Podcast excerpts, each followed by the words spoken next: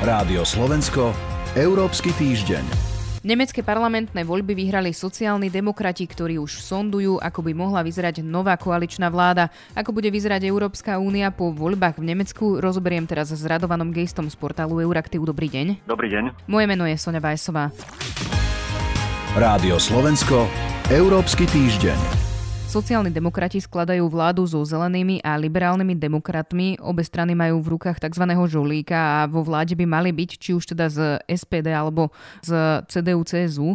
A pozrime sa ale najskôr na tú víťaznú stranu. Čo vlastne víťazstvo SPD znamená pre Európsku úniu? Ak teda by sa stal jej zástupca Olaf Scholz kancelárom. Znamenalo by to kombináciu continuity, pretože Olaf Scholz bol ministrom financií v poslednej vláde Angely Merkelovej, alebo teda stále je, ale zároveň zmeny, pretože z pozície kancelára, šéfa vlády, by mal omnoho väčšiu možnosť ovplyvňovať nemeckú politiku v Európskej únii, ovplyvňovať pozície Nemecka napríklad v otázkach reformy menovej únie, v otázkach migrácie, v konečnom dôsledku aj v otázkach fungovania, respektíve ochrany pred nefunkčným právnym štátom v niektorých členských krajinách. Je to ale iný pohľad, aký má CDU-CSU. Napríklad Scholzovi sa hovorilo aj Scholzomat, pretože nerad míňa. To síce áno, ale zároveň vidno určitý posun. Olaf Scholz bol jedným z architektov záchranného plánu, ktorý prijala Európska únia po koronakríze. Bol jedným z tých, ktorý otvoril vôbec diskusiu o tom, či by sa Nemecko malo posunúť zo svojich prísnych fiškálnych pozícií, ktoré jednak odmietajú dlhové financovanie, žiadajú znižovanie štátneho dlhu a zároveň odmietajú akýkoľvek spoločný európsky dlh. Samozrejme, bez toho, aby s tým súhlasila Angela Merkelová, aby Nemecko takúto pozíciu neprijalo, ale dôležitým aktérom tejto zmeny bol Olaf Scholz. Čiže dá sa čakať určitý posun. Hovorí sa aj o tom, že nie je dôležité len kto bude kancelárom, ale mimoriadne dôležité je pre Európsku úniu aj to, že kto bude nemeckým ministrom financií. Toto kreslo vlastne môže byť aj akýmsi takým žolíkom v tých rokovaniach. Môžu ho dostať aj zelení, aj liberálni demokrati. To sú ale, ak sa nemýlim, dva rozdielne pohľady na Európsku úniu. Čiže čo zasa oni by do toho mohli priniesť? Myslím si, že zelení sa skôr sústredia na otázky energetickej zmeny, transformácie priemyslu a podobne. Čiže je veľká šanca, že to kreslo, ak si ho teda neudrží SPD, čo asi nie, pôjde liberálom. Nejde ale iba o to, kto bude ministrom financií, ide aj o to, ako sa rozdelia kompetencie v oblasti európskej politiky medzi ministra financií a kancelára. Mali sme už rôzne modely. Mali sme modely, v ktorých minister financií bol veľmi dôležitý, ako aj napríklad Schäuble, ktorý výrazne tvoril nemeckú politiku v eurozóne, Európskej únii počas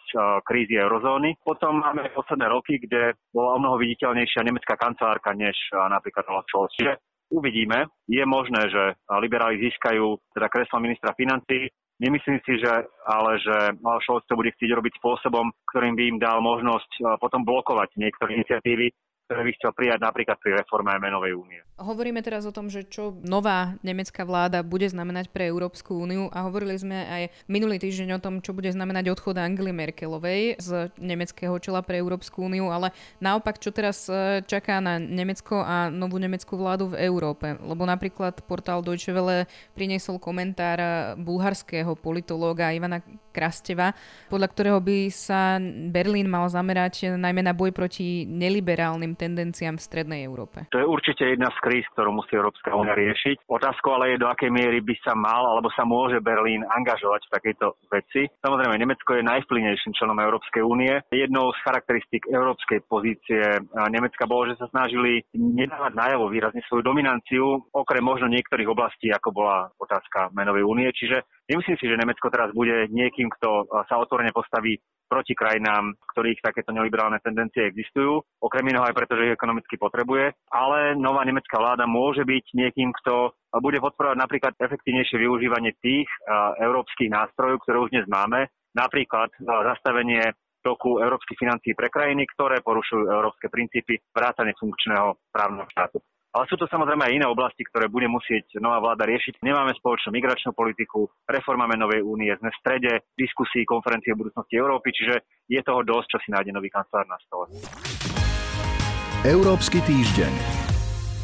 Nelegálna migrácia do Európy sa zvyšuje. Za prvého polroka zaregistrovali úrady na vonkajších hraniciach Európskej únie o 60% viac nezákonných prekročení ako minulý rok. Európska komisia aj preto napísala nový akčný plán. Chce sa v ňom zamerať najmä teda na ľudí, ktorí prevádzajú migrantov, ale aj teda na zamestnávanie v šedej ekonomike. Čo chce teda tým novým akčným plánom dosiahnuť? Akčný plán je súčasťou procesu implementácie novej migračnej politiky, ktorú minulý rok navrhla Európska komisia. Nie všetky nástroje, ktoré navrhla, sú už schválené, ale napriek tomu chce ako keby pokračovať. Tento rok sa zamerala na dve oblasti, to, čo si spomínali, nelegálnu migráciu, alebo respektíve prevádzačov, a potom na druhú oblasť, to je nelegálne zamestnávanie migrantov, ktoré jednak môže byť faktorom, ktorý môže lákať ľudí do Európy, ale čo je podľa mňa ešte dôležitejšie, je to faktor, ktorý vedie k väčšiemu vykorisťovaniu migrantov, ktorý ich tlačí do šedej ekonomiky, kde si ťažko môžu nájsť prácu, teda práva, kde si môže ťažko brániť svoje práva, z ktorého sa ťažko potom dostanú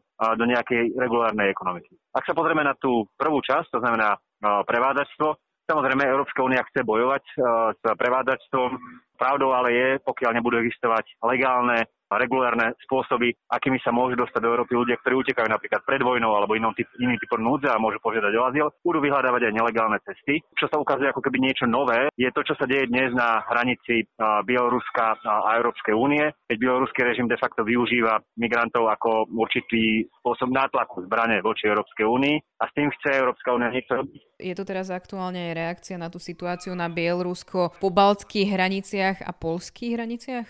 Áno, určite je. A Európska únia musí hľadať nástroje, ako takýmto režimom vládam dať najavo, že zneužívanie migrácie nie je v poriadku. Môže využívať rôzne typy ekonomických, diplomatických tlakov. V prípade Bieloruska sa napríklad hovorí o sprísnení režimu vydávania víz, najmä pre predstaviteľov bieloruského režimu, ale všeobecne pre Bielorusov. Je možné, že taký spôsob ako zneužívania migrácie ako nejakého politického tlaku by sa mohol stať častejším, ak sú za hranicou Európskej únie režimy, ku ktorým má Európska únia z rôznych dôvodov kritický postoj, napríklad preto, že sú nedemokratické, že sú neliberálne, no tak vlastne oni takýmto spôsobom môžu chcieť si vynútiť lepšie vzťahy ekonomické alebo nejaké iné typy výhod. Ono sa to v minulosti už aj stávalo, či už s Tureckom a tureckým prezidentom Recepom Tayyipom Erdoğanom alebo napríklad aj s Líbiou. Ešte k tej druhej časti by som sa chcela dostať, a to je to zamestnávanie v šedej ekonomike, že ako chce teda Európska komisia bojovať proti tomuto, lebo členské štáty vlastne, čo sa týka migrantov, majú svoje vlastné pravidlá a napríklad v mnohých krajinách, pokiaľ nemajú status